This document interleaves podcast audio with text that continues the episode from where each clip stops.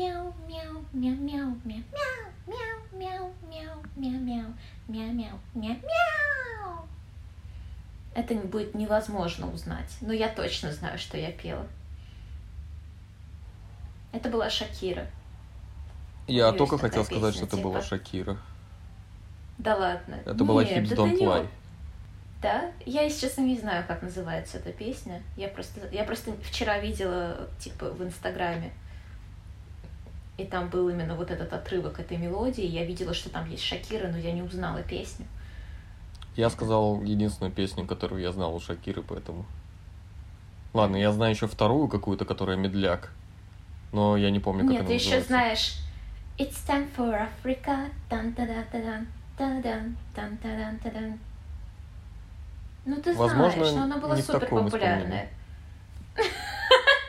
Ладно, справедливо. Тангелангела, э-э, вака-вака, э-э, тангелангела, санкалейла. It's time for Africa. По-моему, это Панджаби МС. Нет, это точно Шакира. Может быть, там и участвуют какие-то МС, но вот то, что я напела, поет Шакира. Ну, тут больше было не про слово МС, а про слово Панджаби, что там как-то были очень такие четкие индийские нотки в этом.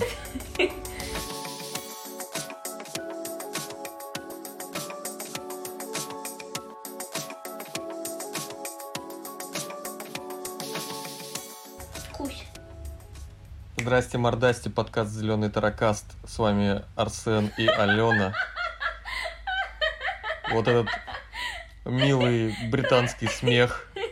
Это за него отвечает Алена. э, За что отвечаю я, не знаю. Новый выпуск нашего подкаста покоряет ваши сердечки и различные чарты.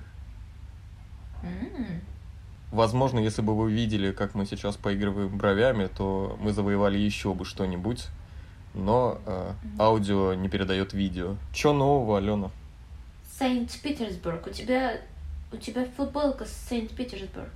Да, больше того, она с Петром Первым, который больше того Ага. держит грудастых э, русалоч. О, А, ладно, при- одну, одну грудастую русалочку. Прикольно. А это новая? Я ее не Не. видела.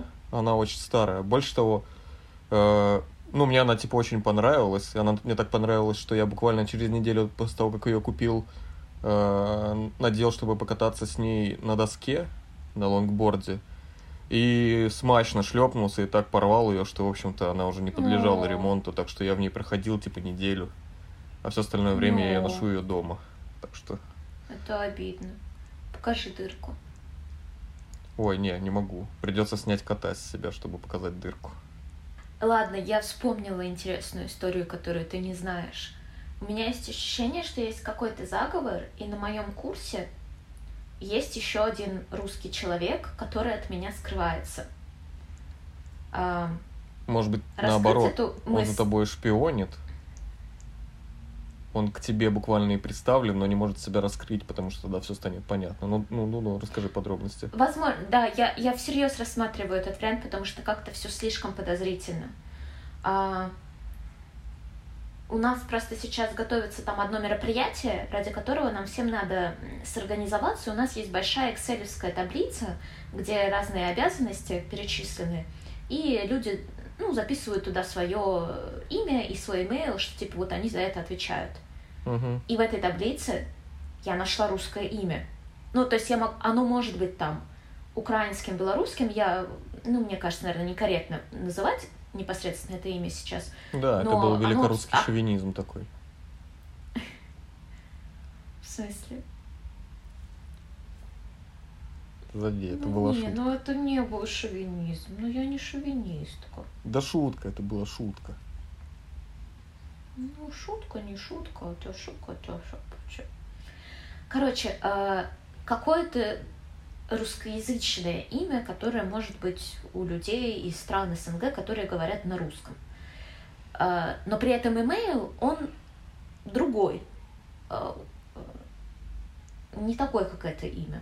Плюс... I'm totally э, British, собака gmail.com. Типа да, типа да. А, и плюс потом еще эм, мы скидывались э, деньгами все, э, и вот я скинула св- свою денежку, и мне пишут, что типа, а вот это ты, и там называют имя очень похожее на мое, но не мое. Тоже русское, но другое, чем было в той таблице. И я говорю, нет, это не я, я, мои координаты вот так выглядят. И я не понимаю, что происходит, потому что теперь потенциально еще и двое других русских людей есть на моем курсе. А если что, то что я подразумеваю под своим курсом? Есть вот как бы подразделение арт-психотерапии, это мой курс. И на нем всего где-то в районе 75 человек. И они разделены на разные года. То есть я вот первый год учусь, есть те, кто учится второй год, и те, кто учится третий год. И вот всех вместе нас 75 человек. И я их всех видела. И мне казалось, что среди них, ну, наверное, как-то обозначились бы, и вообще было бы видно, ну, блин. Ну, теперь нужно проявить некоторую паранойю. Смотри всем в глаза пристально. Лови взгляды. Может быть, надо ты просто русский? подходить. Э, Может надо быть. подходить. А? Борщ. Горбачев. Водка.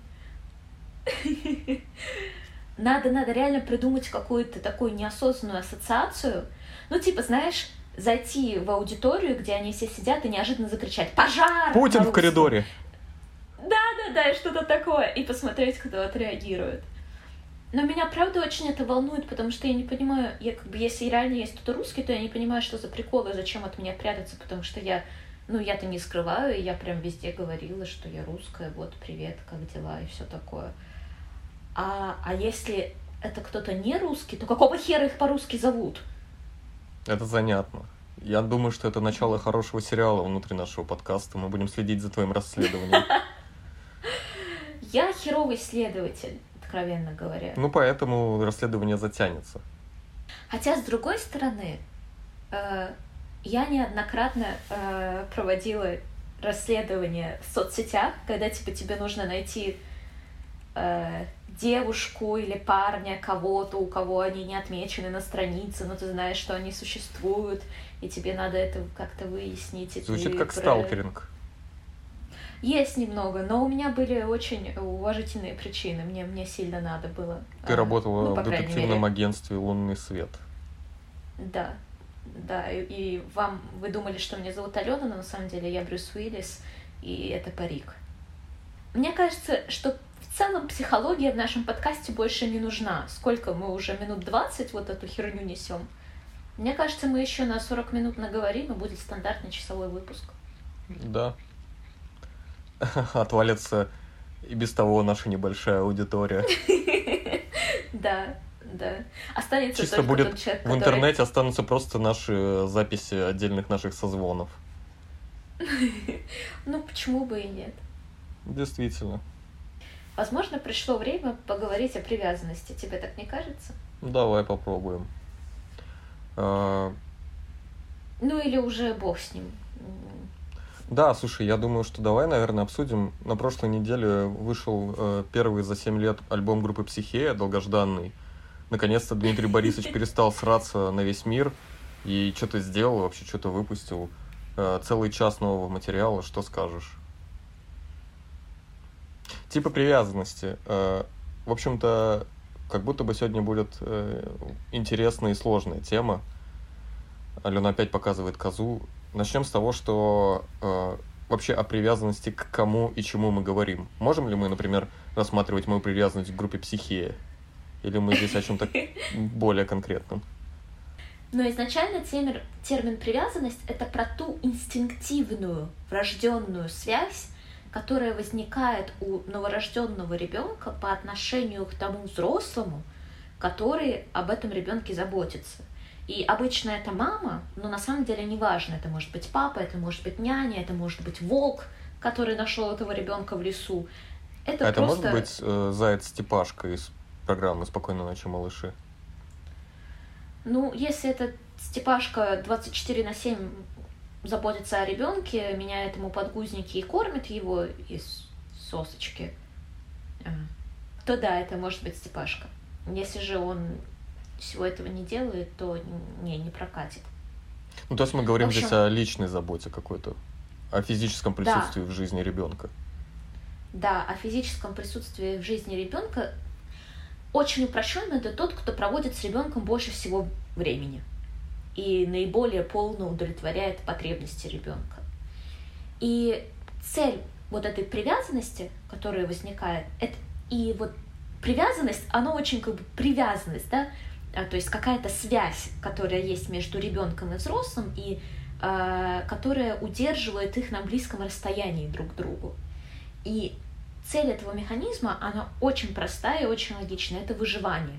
Потому что, как мы понимаем, новорожденному Мама без ребенку ребенка не выживет. практически ребенок не выживет без мамы вообще никак. Ну, то есть прям шансов нету новорожденного младенца выжить в природе или не в природе, нигде, без э, взрослого. Для того, чтобы выжить, ребенок стремится к чувству безопасности, и ему нужно, чтобы взрослый, чтобы родитель дал ему это чувство безопасности. Для того, чтобы после этого он смог начать потихонечку исследовать этот мир, основываясь на этом чувстве безопасности. А, что еще здесь могу сказать? А, и, собственно, вот эта связь, вот эта привязанность, она выражается в специфическом поведении ребенка.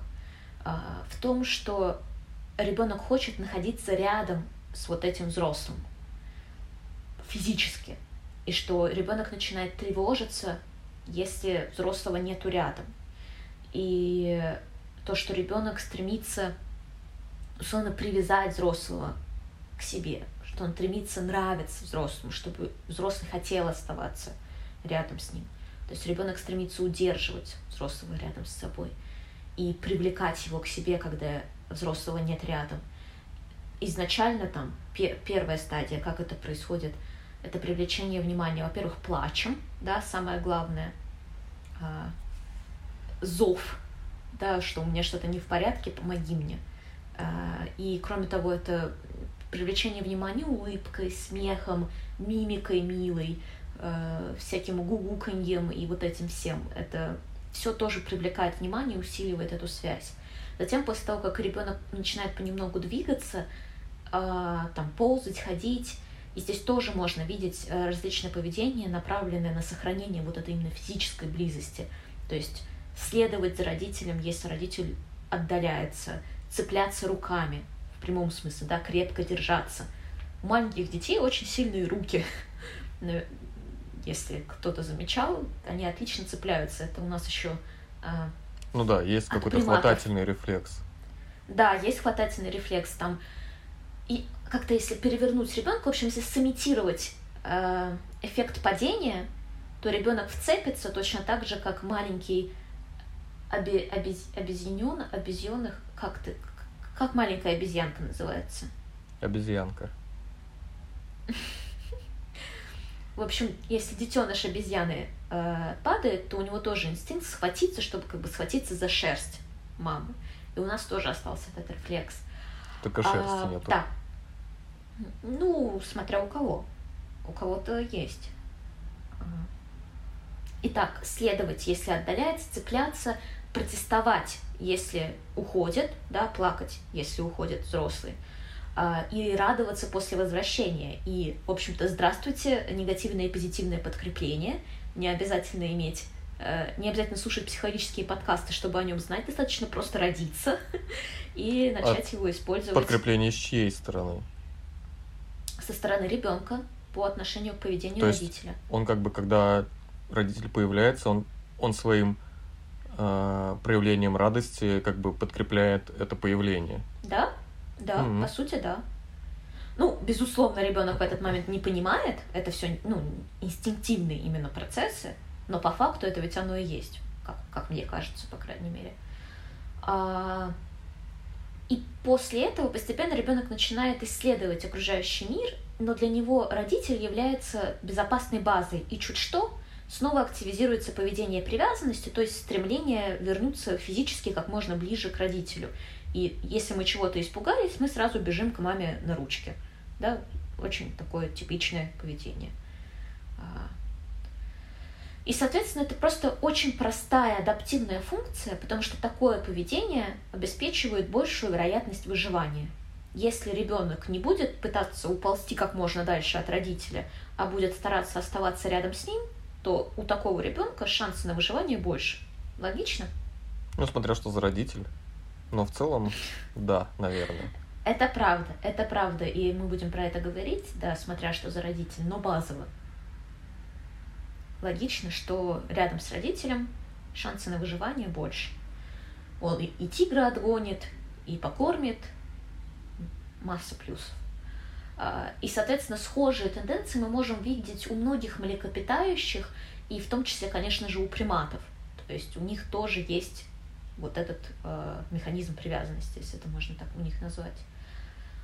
И, соответственно, логично, что то, как родитель вписывается в этот процесс и как он себя ведет в этом процессе, что это влияет на ребенка. Но об этом мы, наверное, чуть позже поговорим. Угу. Да? Скорее всего. Как знать, что, что будет дальше? Я вот... У меня нету хрустального шара, который заглядывает в будущее. Но, скорее всего, поговорим. Все-таки наш подкаст о психологии. И так уж сложилось, что каждый наш выпуск мы разбираем какую-то ну, проблему, какую-то такую ситуацию не совсем здоровую. И в случае с привязанностью, в чем, собственно, проблема? Почему мы об этом решили поговорить? Это не столько проблема, сколько это очень важная тема, из-за которой часто возникают проблемы. То есть мы будем, ну, наверняка уже многие наши слушатели знают, что там есть разные типы привязанности, безопасные, небезопасные и так ну, далее. Вот я не знаю. Ну, все ты знаешь. Ты, ты тоже читаешь мои сторис. Я недавно это разбирала. Ну, как недавно? Пару недель назад. А, и, соответственно, людей, как бы, жизнь очень сложная. И идеально, а, чтобы идеально прошел вот этот процесс раннего детства, и чтобы все прошло так, как надо, очень редко бывает. И, соответственно, а, людей э, с по-настоящему полностью безопасным типом привязанности не так много. А если у нас небезопасный тип привязанности в детстве сформировался, то это влияет на нашу дальнейшую жизнь. Мы тоже, наверное, подробнее поговорим про то, как именно. И, соответственно, тема привязанности становится корнем, источником да, понимания для многих других психологических сложностей. И сама эта тема как будто бы скорее для психологов, потому что, а, ну, не то чтобы мы на обыденном уровне вот, говорим в терминах привязанности.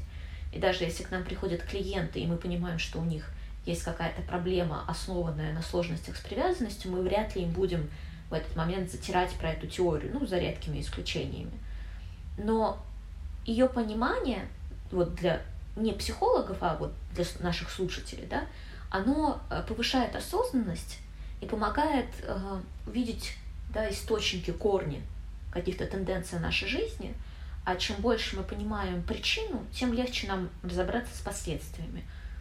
А, ну и просто это, по-моему, очень интересно. Вот эта тема, по крайней мере, мне так кажется. Теория привязанности. Кто за нее отвечает и в чем суть?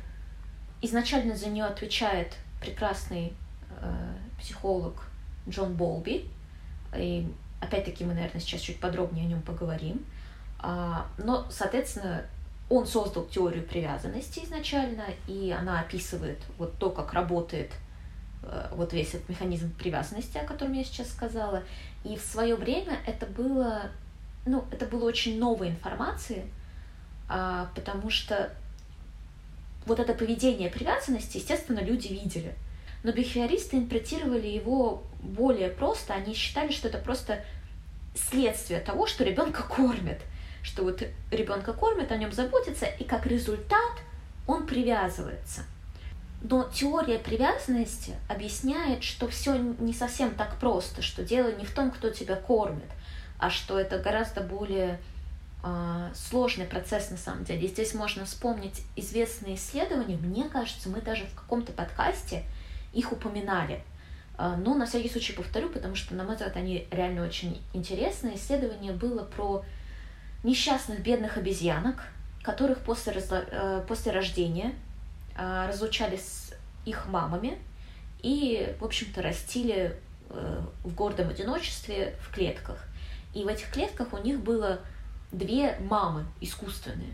Одна была металлическая, но с э, поилкой, да, металлическая, но с источником пищи. А другая была без источника пищи, но э, облепленная мехом, то есть мягкая. И исследования показали, что стабильно маленькие обезьянки предпочитали мягкую маму. А, они могли слезать с нее, чтобы пойти покушать к металлической маме, но свое время они все равно проводили на мягкой маме. И, соответственно, э, предоставление пищи играет значительно меньшую роль, чем предоставление комфорта и заботы и физического контакта. И на самом деле э, физический контакт имеет огромную роль для новорожденного малыша, и очень важно, чтобы был контакт кожи к коже, чтобы он мог чувствовать контакт с мамой. И это тоже влияет. Это там, может быть, не самое главное, но это очень сильно влияет на то, как происходит процесс формирования а, вот этой связи между ребенком и родителем. А, и, соответственно, вот это один пример. И Болби, он подчеркнул, что а, это не просто привязанность, это не просто научение э, любить маму, потому что она тебя кормит, а это инстинктивное поведение, направленное на то, чтобы помочь маме любить тебя. И там, и дальше уже много-много других слоев идет. И если в ответ А мама поведение... разве не любит тебя по умолчанию? Безусловной любовью. В идеале любит. Зачем ей помогать? Безусловной любовью. А а на практике может быть масса сложностей, начиная от послеродовой депрессии и заканчивая многими другими неприятными историями. Угу. Да, разумеется, есть такая вещь, как а, материнский инстинкт, хотя сейчас многие исследования а, демонстрируют, что, возможно, это не столько инстинкт, сколько научение. Опять-таки над обезьянами снова поиздевались, на у меня сердце разрывается, когда я читаю все эти эксперименты над обезьянками, потому что они какие-то жутко бесчеловечные. Как представляю себе этого маленького обезьяныша, который без мамы рос в одинокой холодной металлической клетке. Нет. И прижимался а... просто к куску меха. Да, ну это, понятно, что тут я как бы... Ой, я забыла, как это называется, но приписываю, в общем, идентифицирую себя с этим обезьянышем, обезьянышем и Э, представляю себя на его месте и как бы не совсем не совсем так же, как у людей работает психика обезьян. Что-то там с антропоморфизмом, а, наверное, связано. Да, да, да, да, да, да, вот это оно. А, ну, в общем, больно, да, про них читать. А, а я еще собиралась еще один эксперимент, а, что опять-таки, если отделить после рождения обезьянку женского пола от других обезьян, вырастить ее в гордом одиночестве, так, чтобы у нее не было социального контакта с другими обезьянами, и потом э, оплодотворить ее и дать ей возможность родить новую маленькую обезьянку, то она не будет знать, как заботиться об этой обезьянке, и, в общем-то, будет показывать э, нулевой интерес к своим функциям как мамы. И, соответственно, э, на фоне этих исследований делают вывод, что, возможно, вообще нет такой истории, как материнский инстинкт, а есть просто социальное научение, которое показывает нам, что о маленьком ребенке надо заботиться. Но именно на инстинктивном... Ну, это спорный вот это вопрос, интересно, насколько просто я помню. Можно понять, как этому можно научиться человеку. Ну, типа, тебе могут словами объяснить. Но животные-то лишены вот этого. То есть у них, у них, конечно, есть какая-то сигнальная система, но вряд ли они сигналами передают, что слышь, это твой ребенок, давай-ка ты это позаботься о нем. Так не-не-не, э, научение это когда мы смотрим на то, как другие что-то делают, и потом повторяем. Это а я если... не имела в виду, что одни обезьяны учат других. Да, а если делать. просто одновременно в этой обезьяне стае нет других, кто кормил бы, как они узнают. И ну, в итоге. В какой-то момент они возникают, они появляются, это же ну процесс, да в какой-то момент точно рождаются маленькие новые обезьянки, и, ну и кроме того, ты, ты пока сама маленькая обезьянка, о тебе заботится. И ты в этот момент уже учишься, что пока ты маленький, о тебе заботятся. И потом ты вырастаешь, у тебя тоже появляется что-то маленькое, и ты о нем заботишься. А если она сразу после рождения была сепарирована, и у нее никогда не было этого опыта, и они никогда не заботились, то вот как бы и не сформировалось этого представления. Ну ладно. Но мы не про обезьян. Да, мы не про обезьян. А, кажется, я говорила что-то про то, что если в ответ на поведение привязанности а, взрослый отзывается и удовлетворяет потребности ребенка, то у ребенка формируется базовое чувство безопасности и доверия к миру. И на основе этого чувства, чувства безопасности, становится относительно легко исследовать этот мир – и потихоньку отделяться, взрослеть и становиться самостоятельным, независимым существом. А вот если в ответ на поведение привязанности взрослый как-нибудь по-другому себя ведет, не отзывается, не откликается, не удовлетворяет, игнорирует, еще э, проявляет насилие, то вот дальше уже начинаются интересности различные и вариации про то, как ребенок на все это может отреагировать. Но все это, и вот то, что я описала, это то, про что говорил Болби. То есть он, uh-huh. э, в общем-то, проговорил про то, что есть механизм привязанности, он э, проговорил на то, что это сильно влияет на наше будущее.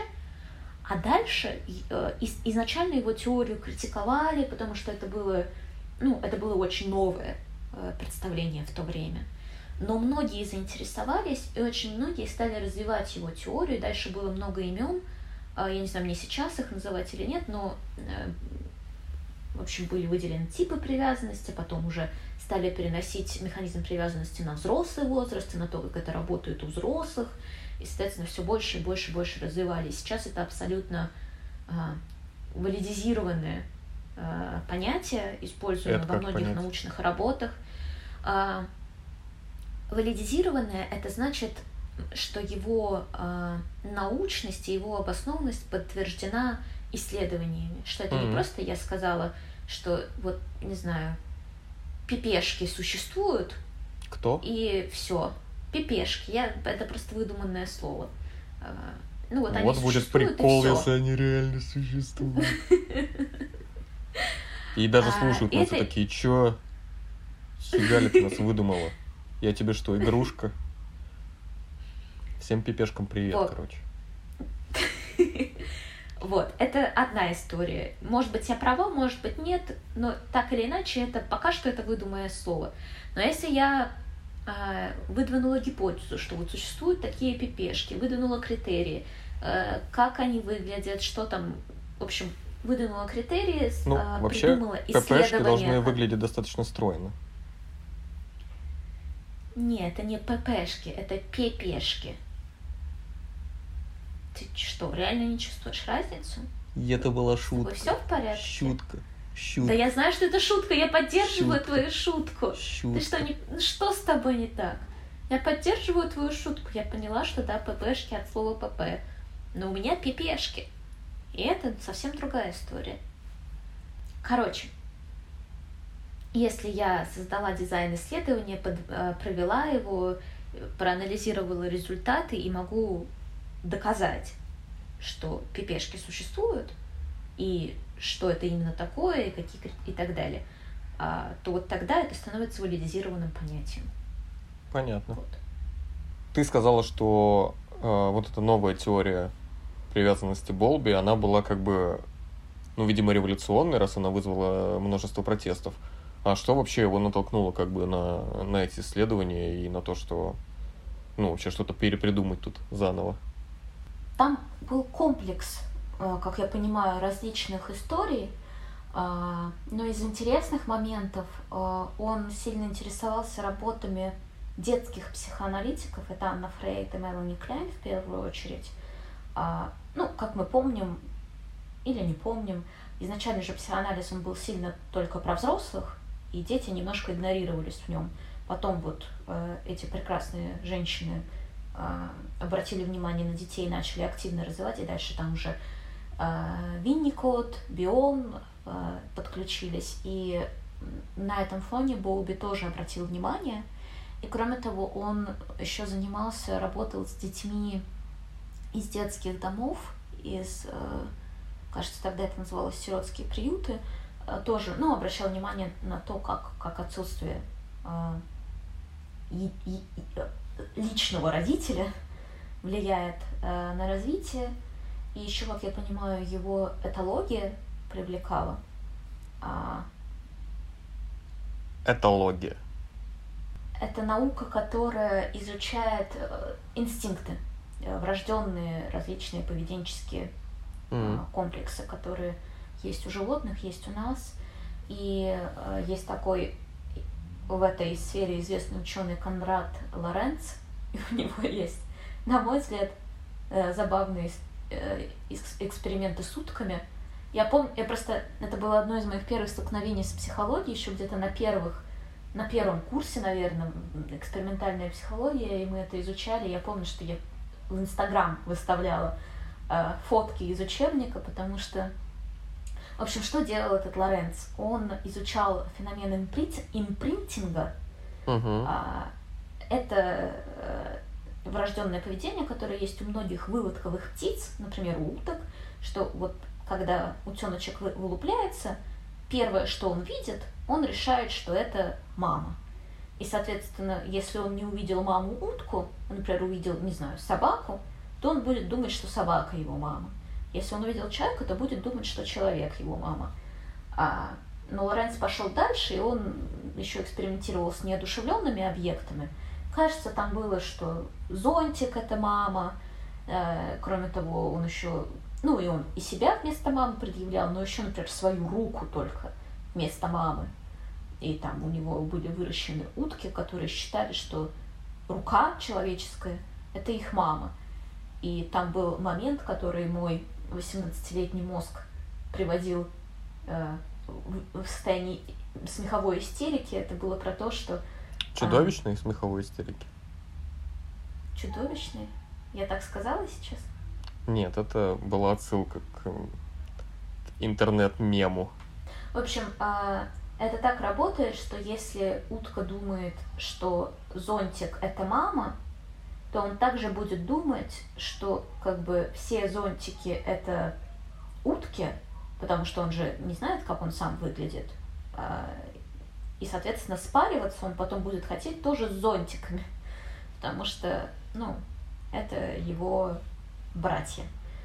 И, соответственно, утки, которые были выращены в иллюзии, что рука это их мама, и, соответственно, что человеческая рука — это утка, то они испариваться хотели тоже с человеческой рукой.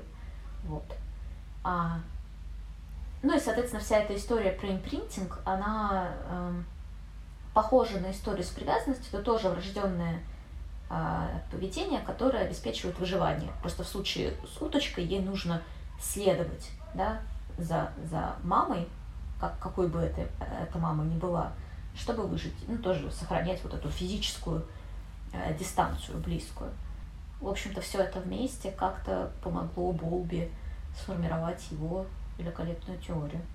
Типы привязанности. Настал момент рассказать о них подробнее. Хватит держать это в тайне. Мы готовы, Алена. Мы слушаем. А, как я сказала, э, теория Болби получила активное развитие в работах других ученых, и была э, прекрасная исследовательница Мэри Эйнсворт, которая, соответственно, на базе теории Болби продолжила его учение и выделила, э, провела эксперименты и на их основе выделила э, типы привязанности, что вот, как я сказала, в зависимости от того, как родитель ведет себя с ребенком, он формирует различный комплекс состояний и реакций у ребенка да, в зависимости от поведения взрослого.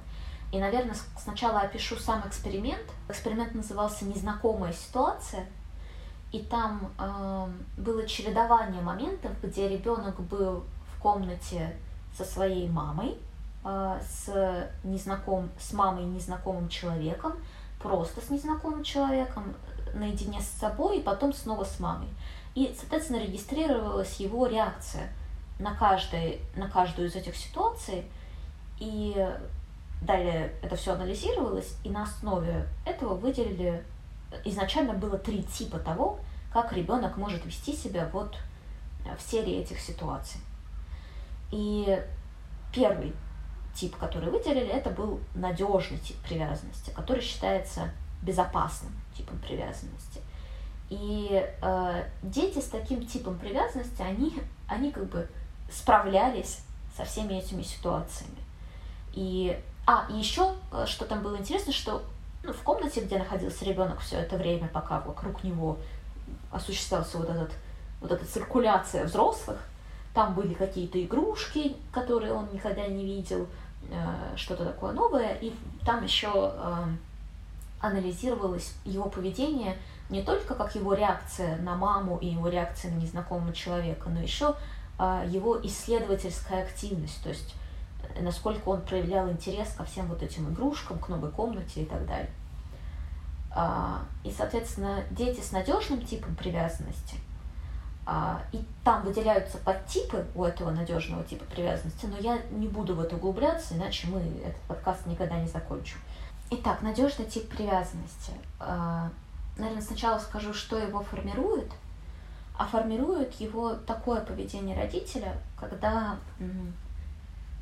родитель в большинстве случаев отвечает на зов ребенка и искренне тепло на него реагируют. И, соответственно, у ребенка появ... формируется ощущение, что мама рядом, мама мне поможет, мама меня защитит, мама меня поддержит. И это включает внимательность, то есть включенность вот в контакт с ребенком. Не так, что я просто одной рукой его держу, а другой рукой пишу диссертацию, и разговариваю еще с кем-то, и ребенок может хоть там весь исплакаться в этот момент, но я формально подхожу к этому процессу. Но я включена, я зрительный контакт, телесный контакт. А, если малыш испугался, расстроился, то я беру на ручки, глажу, успокаиваю, мы вместе. В целом моменты, да, которые формируют у ребенка ощущение вот этого надежного контакта – последовательное поведение, теплое, внимательное, заботливое поведение. И, соответственно, как мы уже это немножко касались, у ребенка формируется чувство безопасности. И из этого чувства безопасности следует то, что, во-первых, э, если мама уходит, ребенок верит, что она вернется, потому что у него сформировалось доверие как к ней, так и к миру в целом. Плюс а, ребенку легче общаться с незнакомыми людьми, потому что, опять же, есть ощущение, что мир, он в целом безопасен, потому что мама в целом безопасна. Кроме того, э, легко идти исследовать комнату, потому что, опять-таки, да, мир безопасен. Это окей. Я могу идти и пробовать что-то, делать что-то новое, исследовать, трогать эти новые игрушки, потому что э, я не привык бояться. Я привык, наоборот, э, чувствовать себя достаточно комфортно. И, соответственно, это вот в той э, ситуации того эксперимента, который я описала, это так и проявлялось, что э, если мама выходила, то там ребенок мог ненадолго расстроиться или как-то попротестовать, но тем не менее глобально он э, быстро приходил в себя и э, начинал там исследование комнаты и так далее, что больше исследовали комнату в целом, спокойнее реагировали на незнакомцев – а когда мама возвращалась, радовались и показывали это, и приближались к ней, да, и восстанавливали контакт. Ну и в целом этот стиль привязанности считается наиболее адаптивным и таким наиболее, как это сказать, благоприятным для будущего ребенка.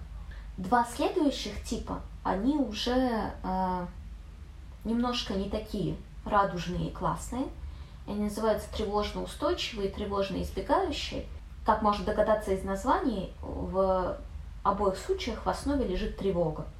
Потому что вот это чувство безопасности, о котором мы говорили в рамках надежного типа, оно не сформировалось. А сформировалось чувство тревоги, которое может быть либо больше, либо меньше, и которое может чуть по-разному проявляться. Может быть, а, тревожно-устойчивый тип или амбивалентный тип, как его называют, но я просто буду называть его тревожным. И вот, может быть, избегающий тип, я его буду называть просто избегающим. В случае тревожного типа привязанности а, ребенку, а как он формируется?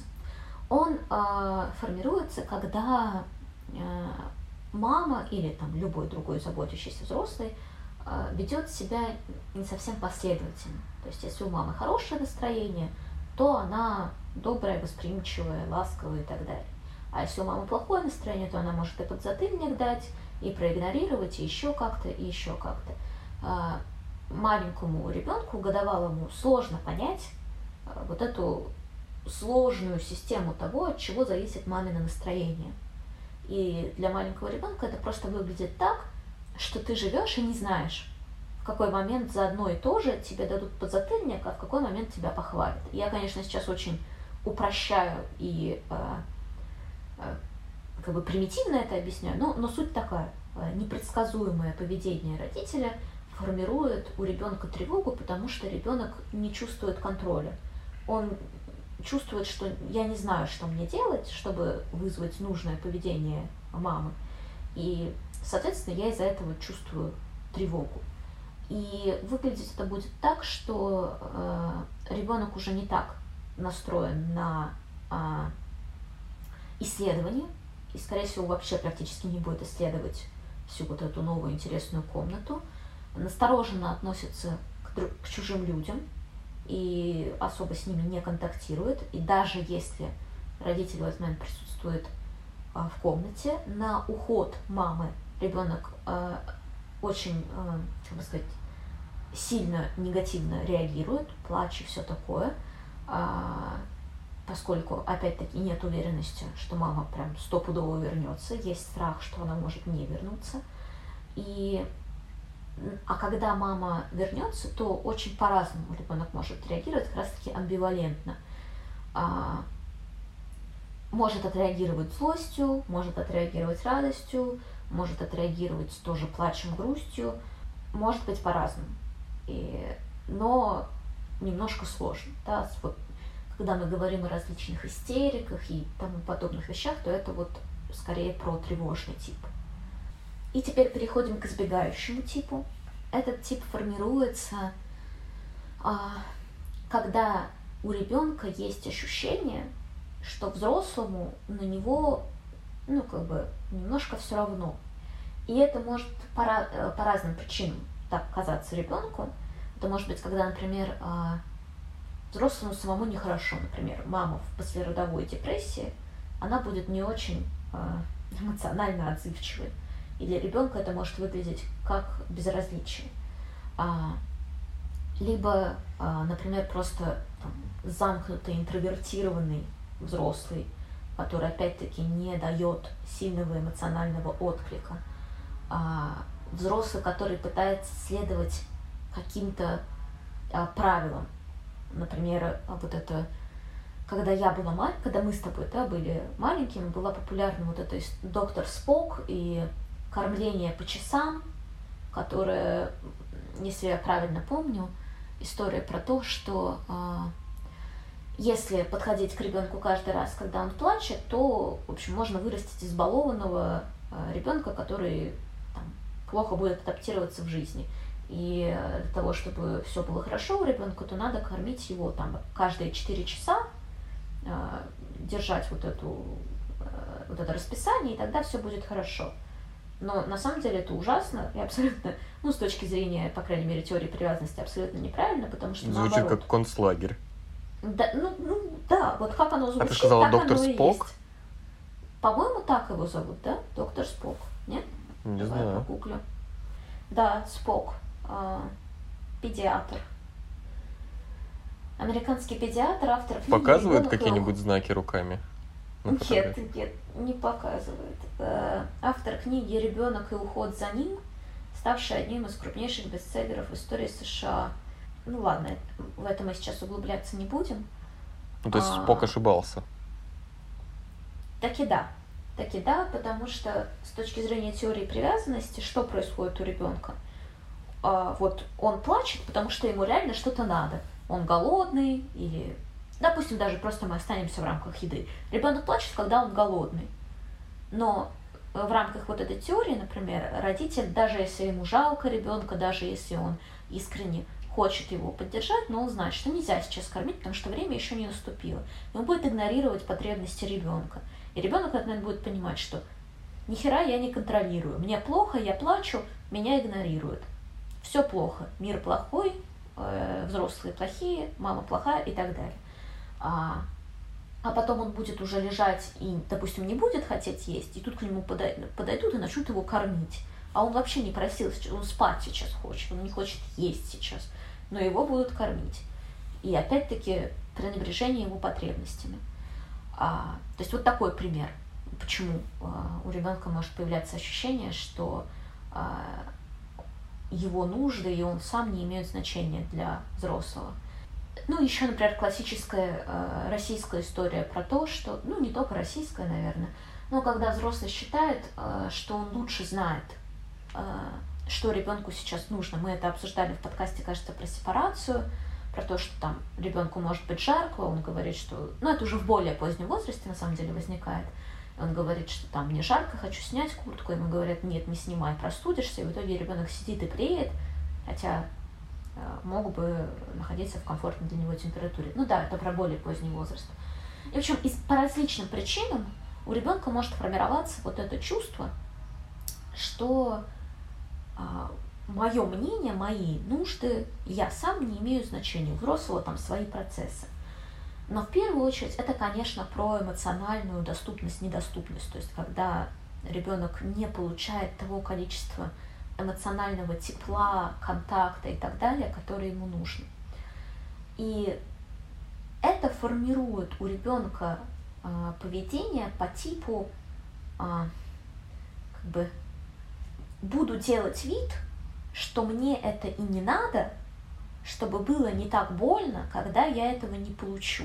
Во-первых, а во-вторых, буду делать вид, что мне это и не надо, чтобы лишний раз не нервировать и не расстраивать своего взрослого, чтобы не потерять те крохи э, эмоционального тепла, которые я получаю, когда веду себя так, как удобно моему взрослому. А, сложно объясняю или понятна логика? Не, почему все понятно. То есть ребенок подстраивается да, под особенности своего взрослого, и это формирует вот этот избегающий тип привязанности. И, соответственно, а, это в прямом смысле значит, что ребенок будет избегать взрослого, будет игнорировать его, будет показывать мало эмоций, вне зависимости от того, что взрослый. То есть мама уходит, ребенок спокоен. Мама возвращается, ребенок спокоен. Кроме того, конечно же, опять-таки здесь будет мало исследовательской активности – будет такая вот а, некоторая заторможенность. То есть, соответственно, это такое маскиру... поведение, которое маскирует а, по факту горе, в котором находится в этот момент ребенок. И вот, как я сказала, изначально были вот эти три типа, но дальше, чем дальше продолжались там, различные исследования, обработки всей этой информации, то стало понятно, что все-таки не все поведение, которое наблюдается у детей, не все оно укладывается в эти три типа, что на деле все немного сложнее. И тогда было выделен еще четвертый тип дезорганизующей привязанности. Но тем не менее, все равно сейчас поним... есть понимание, что по сути это такой тип, в который включили все, что не входило во все остальные, но при этом внутри этого типа э, там есть много всего очень разного. И туда входит, например, явные проявления страха, какое-то противоречивое поведение, а, различные навязчивые движения, напряжение внутреннее сильное, а, застывание, либо, либо такая сильная гиперактивность и разобщенность. То есть надо понимать, что вот те типы, которые я описала, мы, конечно, уже понимаем, в чем у них может быть загвоздка, но одновременно, если бы мы увидели такого ребенка, просто по жизни, вряд ли бы у нас возникли какие-то ощущения, что с ним что-то не так.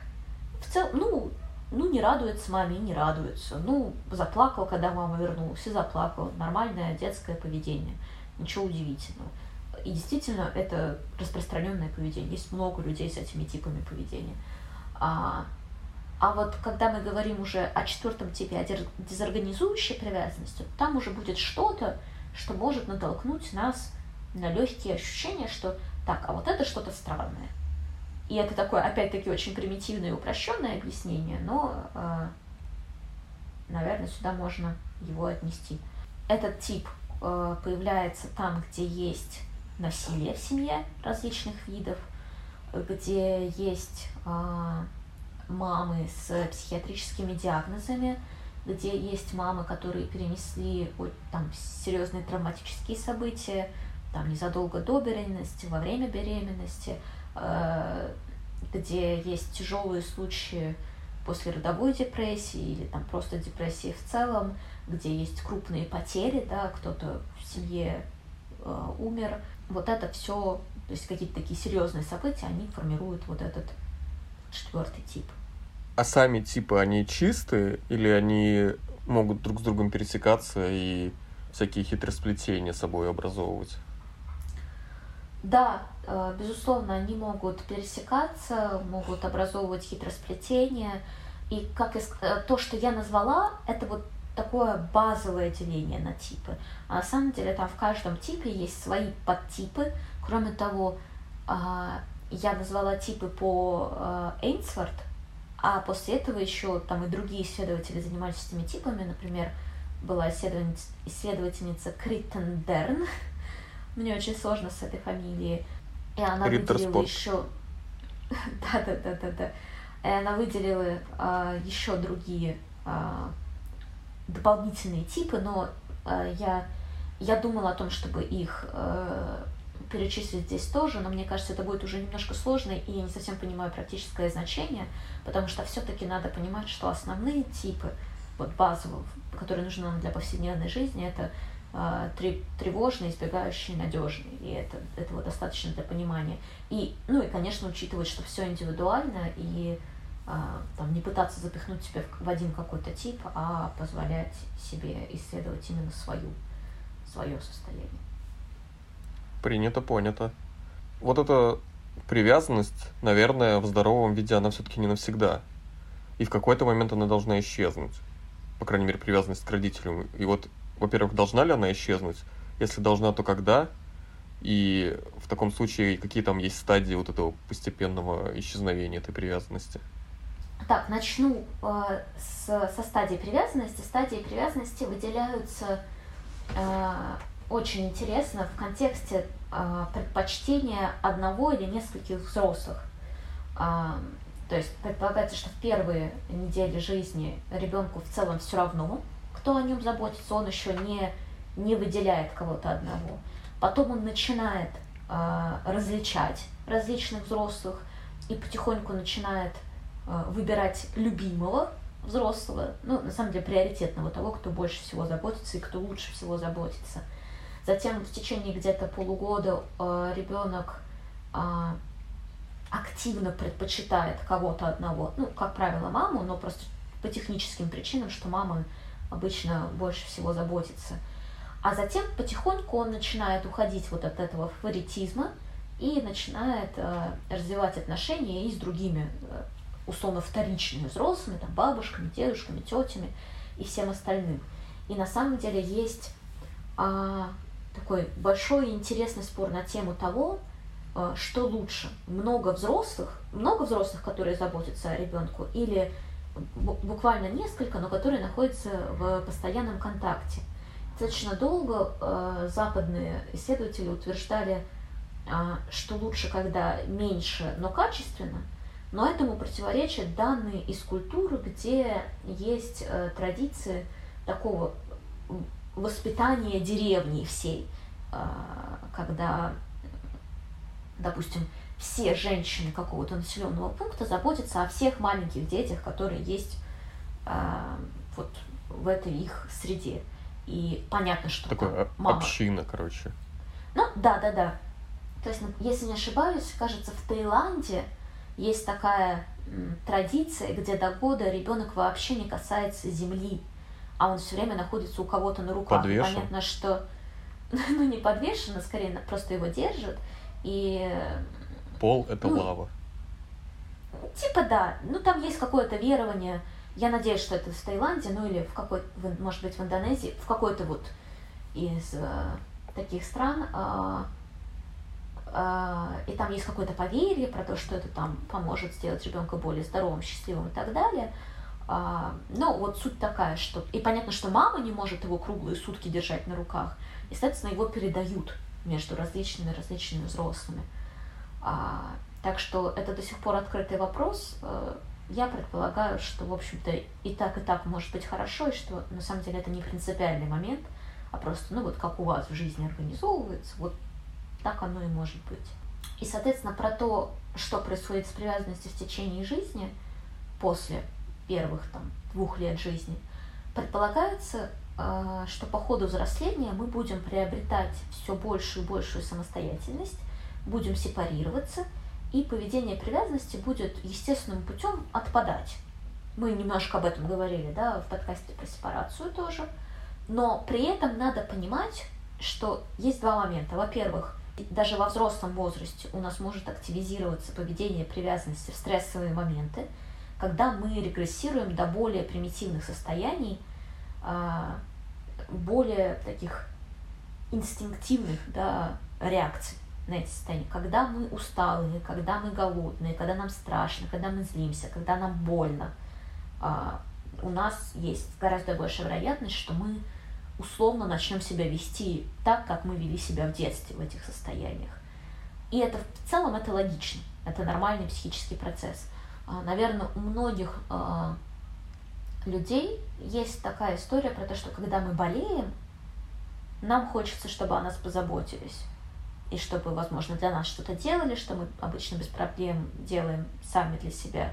И мы как бы становимся такими чуть более капризными, чуть более требовательными и так далее, и так далее. Понятно, что у кого-то может быть не так, но в целом как будто бы есть такая общая тенденция. По крайней мере, я знаю, mm-hmm. что у меня она есть.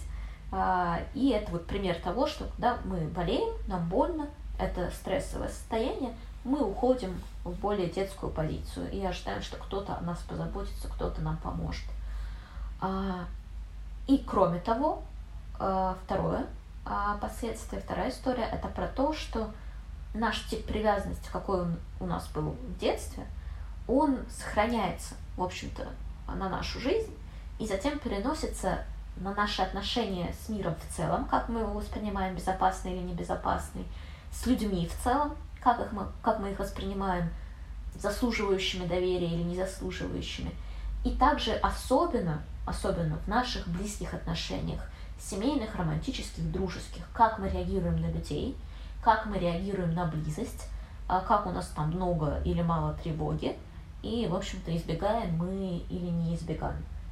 Поведение привязанности, оно понемногу исчезает, но может проявляться в стрессовых ситуациях, а сама по себе привязанность, вот тип привязанности, да, он остается с нами на всю жизнь. И мы, наверное, поговорим о том, что его можно менять абсолютно точно, это, это не приговор, но э, это то, что есть в нашей жизни, и то, что на нас влияет. А если это не очевидно, то как определить свой тип привязанности? Ну, возможно, у вас уже есть какие-то инсайты прямо сейчас, просто на основе того, что вы знаете Ну да, себя, поэтому я сказал, вы... что мало ли, если это не очевидно. Да, а, ну, пройти тест, существуют тесты.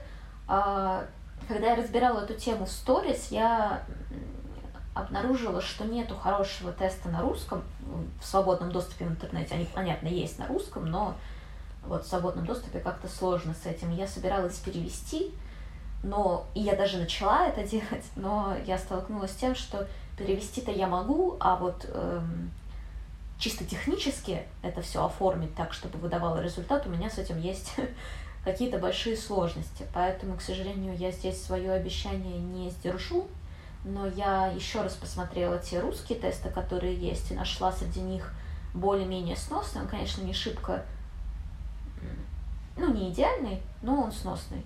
И, соответственно, мы дадим ссылку на него и дадим ссылку на хороший английский тест, который я уже давала в сторис. Ну и просто Google, там можно нажать перевести страницу, и в целом это опять-таки достаточно сносный перевод, и можно заполнить в таком Э, ну, в общем, если вам вообще хочется этим заниматься, то можно этим заняться. А если не хочется, то и бог с ним. В ту же копилку вопросов про идентификацию своего типа привязанности или, скажем, чужого типа привязанности, можно ли как-то угадать по внешнему облику человека, как, как с ним обращались в детстве?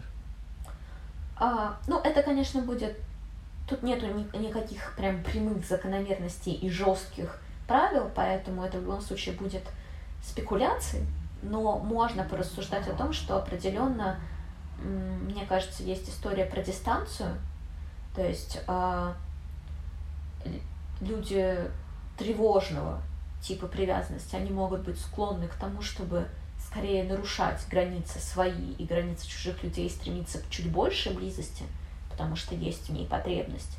А люди избегающего типа, наоборот, будут стремиться к большей дистанции между людьми, потому что, ну, потому что они избегающие. А, и можно, разумеется, рассуждать на тему каких-то зажимов, различных нервных тиков, но это, мне кажется, это все-таки все достаточно индивидуально, и просто можно обратить, зная свой тип привязанности, можно обратить внимание на свои физические проявления, которые у вас есть различные, и попробовать проанализировать, а может быть ли это связано вот с этим. Но это все-таки достаточно глобальные вещи, которые связаны много с чем одновременно. Вообще, я правильно понимаю, что из всех типов привязанности, которые ты перечислила, вот только надежный, он как бы считается приемлемым, а все остальное это уже как бы не окей и отклонение от условной нормы? Это очень соблазнительная точка зрения, но нет, это не так. Э, на самом деле и тревожные избегающие типы тоже считаются абсолютно приемлемыми. Понятно, они не такие идеальные, как надежные, но это тоже абсолютно жизнеспособные случаи. А вот как раз-таки э, тип D, дезорганизующий, вот это уже, э, ну, как бы, не совсем все здорово. Просто надо понимать, что даже у отдохнувшего, психически здорового, гармоничного и так далее родителя получается считывать только в районе 50% сигналов ребенка. И это нормально. А потом мы вспоминаем о том, что, о том, как вообще охрененно сложно быть взрослым, э, работать работу, не сходить с ума от тревоги, э, не сходить с ума от всех своих наследственных травм, которые есть, Э, от сложных отношений на работе, от сложных отношений со своими родителями, со своим партнером, от усталости, от безумного количества факторов, которые надо учитывать. И просто-то быть взрослым сложно, а потом еще, когда становишься родителем, становится еще бы сложнее быть э, взрослым и родителем. И Соответственно, а человек нормально. может провернуть такую штуку, что типа типа для своего ребенка поставить металлическую маму и пушистую маму, а самой пойти сериалы смотреть? Ужас, я не буду никак это комментировать. Соответственно, а, если мы будем как бы от всех родителей ожидать, что они будут всегда всегда отзывчивыми, всегда добрыми, всегда внимательными, никогда не будут уставать, никогда не будут злиться, мы приведем только к еще дополнительному выгоранию со стороны родителей, потому что они будут ожидать от себя чего-то нереального. И, соответственно, да, а, тревожные и избегающие типы не идеальны, но их не формируют какие-то плохие, жестокие родители.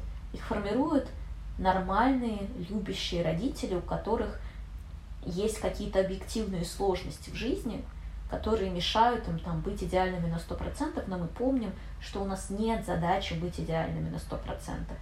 А, нам просто нужно быть достаточно хорошими для того, чтобы, ну, условно, наш ребенок выжил. Мы делаем то, что можем. И этого достаточно. Соответственно, и кроме того, опять-таки повторюсь, на тип, типы привязанности могут меняться с течением жизни. Можем на это влиять. И это не приговор. В общем, все окей, расслабляемся. А вот ты сказал, что типа привязанности можно менять, а как, они могут меняться с течением времени? Нам по новой родиться и по новой перепрожить эти варианты? Нет, ну просто это пластичное. Это а. Нет, ну, я хорошо, поняла, ты сказала, что, что нет. А, это пластичное образование. И могут быть ситуации, где, например, была идеальная мама, сформировался надежный тип привязанности. Но потом что-то пошло не так, и ребенок, например, в подростковом возрасте оказался в какой-то очень жестокой и нехорошей среде. И если он регулярно там в этой жестокой и нехорошей среде, например, подвергался насилию, то его надежный тип привязанности может измениться на ненадежный. И, соответственно, там появится уже симптоматика и какие-то проявления э, других типов там, того, что сформировалось. Либо, а, например, мама была в послеродовой депрессии. Изначально сформировался избегающий тип привязанности, но потом мама вышла из послеродовой депрессии, и постепенно отношения начали меняться. И, допустим, там лет с трех и, в общем-то, дальше отношения уже были хорошими. И потом удалось сформировать, допустим, хорошие дружеские отношения в подростковом возрасте, э, хорошие партнерские отношения. И тогда, опять-таки, тип привязанности может измениться с избегающего на надежный. То есть это пластичное образование. И это я еще не говорю о психологе, да, который может тоже, опять-таки, помочь повлиять на все это состояние. Это пластичное образование, оно меняется в течение жизни в зависимости от того, что с нами происходит. И как бы чем осознаннее мы в этой теме, тем больше у нас возможности самостоятельно влиять. Не просто вот мы там бултыхаемся в море, и в зависимости от того, какая вода вокруг нас, то и мы такими становимся. Но управлять этим бултыханием и тоже выносить э, свой вклад в то, как это происходит. Бултыхание. Шлеп-шлеп. Почему-то у меня есть соблазн связать как-то привязанность и созависимость. Э, этот соблазн, он просто так во мне возник или там что-то есть в этом? Там абсолютно точно есть, потому что, в общем-то, как раз-таки тревожный тип привязанности формирует созависимость, а избегающий тип привязанности формирует контрзависимость. И это, в общем-то, две стороны одной и той же момент, монеты. Есть тревога, и кто-то идет по пути того, чтобы вот эту тревогу и сомнения в партнере удовлетворить за счет того, чтобы пытаться максимально приблизиться, крепко-крепко обнять и никогда не, не отпускать, и за счет этого не чувствует тревогу, потому что вот оно рядом, и я за него держусь. Блин, а звучало как по... песня Басты про крепко обнять, никогда не отпускайся. А, а, а кто-то идет по пути, где есть тревога, нет уверенности в партнере, и из-за этого я стараюсь убежать от партнера как можно дальше, чтобы просто как бы отпал этот вопрос сам собой, чтобы просто сделать выбор в пользу того, чтобы вообще не было партнера, чтобы не париться из-за того, что я не уверена в этом партнере. Это избегающий тип и контрзависимость. Но на самом деле, как бы корень у этого всего, по сути, один и тот же. Он в тревоге и в недоверии, и в небезопасности. Ты уже э, коснулась того, как типы привязанности потом проявляются, могут проявляться на протяжении жизни. Но вот если говорить конкретно, как, допустим, это может испортить жизнь, если мы говорим о самых таких проблемных моментах?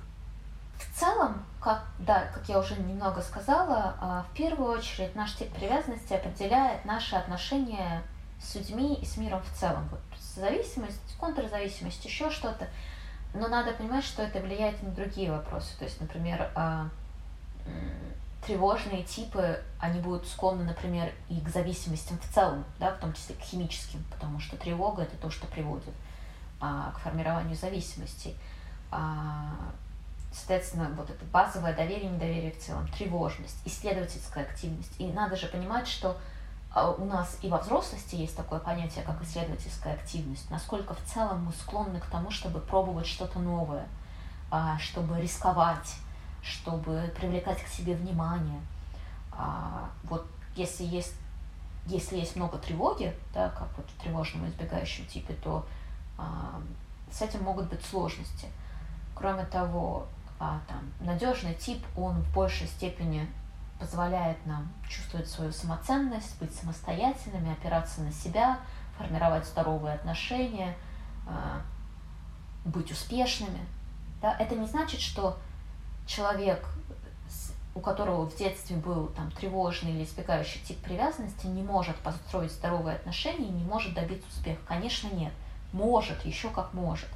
Но с точки зрения статистики, конечно, у человека с надежным типом привязанности – будет чуть больше э, шансов на все это. Но, опять-таки, не забываем о том, что существуют психологи, что существует терапия, работа над собой, и со всем этим можно работать и э, э, добиваться огромных успехов. Еще я говорила о том, что а, в дальнейшем а, исследования теории привязанности привели к тому, что выделили а, определенные типы привязанности и у взрослых. И вот, наверное, здесь могу назвать их несколько. Ну, в общем-то, они практически такие же. Это надежный тип привязанности, где люди более открыты, они не боятся быть уязвимыми. И мы помним из других подкастов, что такое уязвимость. Это когда мы позволяем себе открываться, позволяем себе делать шаг навстречу, приближаться, а, понимая, что да, нам в ответ может прилететь в какой-то момент, и эти отношения могут закончиться, и нам может стать больно, но мы, понимая это, мы все равно позволяем себе сближаться. Потому что это может произойти, а может не произойти. Даже если произойдет, я смогу о себе позаботиться. Но прямо сейчас это помогает мне, это делает мою жизнь лучше. И я позволяю а, себе идти на сближение. Соответственно, у людей с надежной привязанностью, возрастностью, вот с этим нет проблем. Ну или там может быть тоже страшно, но они все равно идут на это. А, и в целом это какое-то более позитивное восприятие романтических отношений, большая удовлетворенность в отношениях. Затем а, есть, конечно же, тревожный тип привязанности. И это вот то, что я описала как созависимость, это желание высок, постоянной вот этой сильной близости, такого слияния, поглощения, постоянной, постоянного нахождения вместе. И кроме того, здесь, конечно же, еще сопутствует неуверенность в себе, ревность, а, постоянные сомнения в партнере, страхи, а, неуверенность, что партнер хочет вот такой, такой же истории слияния. А, ну, естественно, это вот такой в целом какой-то негативный тон, и все это происходит, ну, в общем-то, логично на, на фоне высокого уровня тревоги. Следующий тип – это избегающий, отвергающий, ну, в общем-то, практически то же самое. И это как раз-таки люди то, что можно назвать контрзависимостью, для, э, люди, для которых неприемлема высокая степень близо, э, близости, они стремятся к максимальной независимости. Это может выглядеть как там, концентрация на карьере, как какой-то эгоизм, как такой недостаток возможности поставить себя, ну, недостаток эмпатичности, недостаток возможности поставить себя на место другого человека, прислушиваться к его потребностям, идти на уступки, а, ну, одновременно, как правило, блокируются какие-то там, ну, условно, а, чувство одиночества, которое может возникнуть на этом фоне, оно блокируется и э, подавляется, и на осознанном уровне э, есть удовлетворенность своим образом жизни, есть ощущение, что все окей, я именно так и хочу, мне просто неинтересна вся эта романтическая лабуда, и э, меня все устраивает. Ну, то есть это работа защит, и, как правило, когда мы начинаем подавлять какое-то одно чувство, мы становимся склонны к тому, чтобы подавлять и другие, и вот это тот момент, где начинаются ну, какие-то потенциальные сложности. И еще выделяется тревожно избегающий тип, то есть объединяющий два предыдущих. И, как правило, это про людей, которые пережили от какого-то вида насилия на ранних этапах своей жизни – и это люди, которые могут одновременно желать и стремиться к близости, но при этом им может быть очень сложно в ней оставаться. И это такой вот внутренний конфликт, такой разно, два, две разнонаправленных тенденции. И там может быть много разных историй про то, что э, и про страх отвержения, и про неуверенность в том, что я вообще достоин любви, что это все может быть реально, и опять-таки попытки сбежать, чтобы не почувствовать боли. В общем, много разных историй, но все это приводит там, к определенным сложностям вообще в установлении и поддержании близких отношений с окружающими. Не только в романтических отношениях, но вообще в целом в близких отношениях. А когда вообще надо обращаться к психологу за помощью? Вряд ли же, когда ты просто узнал свой тип привязанности и типа сразу побежал. То есть должно, ну, что служит тем проблемным моментом, когда как бы уже надо к специалисту? На самом деле это не та тема, с которой, э, с которой часто приходит к психологу. Приходят приходит с тем, что там вот отношения не получается э, начать с людьми, или там что тревожное, или еще что-то. И это психолог уже дальше может понять, что это как-то связано с привязанностью, еще с какими-то другими темами, и в отдельных уникальных случаях может поговорить об этом с клиентом, но вообще вряд ли.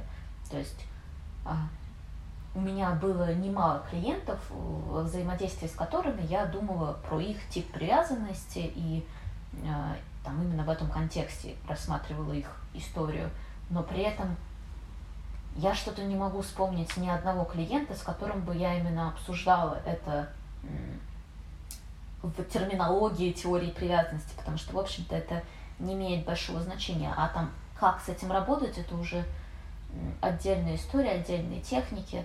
А, так что, да, а, я, я бы предложила, если там вы вдруг почувствовали, что у вас а, есть какие-то сложности с привязанностью, то все равно имеет смысл переформулировать это в какой-то более практический запрос, что вас беспокоит, опять там отношения, тревога или еще что-то, а, потому что все-таки работаем мы всегда а, с конкретным практическим запросом, что вот там что-то не работает, хочу, чтобы заработало, или что-то работает слишком сильно, хочу, чтобы оно как-то подуспокоилось.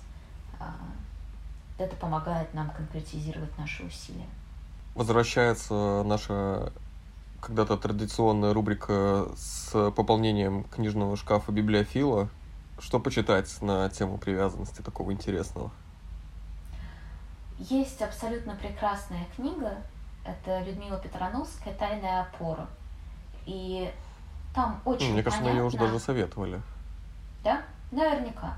Ну, ее невозможно перестать советовать, потому что это слишком прекрасная книга. А, просто очень здорово ее читать, и там и тем, кто ждет ребенка, планирует ребенка, и тем, у кого он уже появился, и тем, кто не имеет никакого отношения к детям, и самим детям.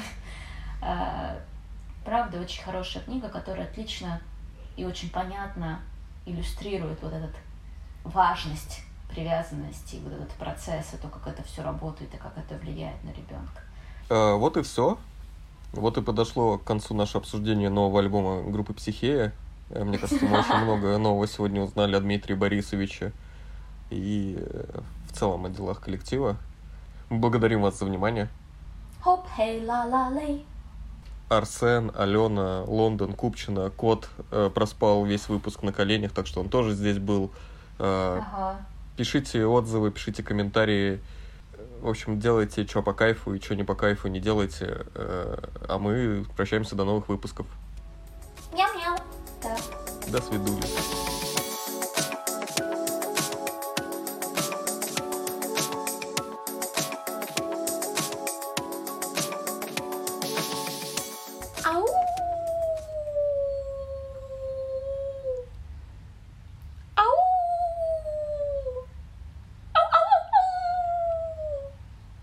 Почему?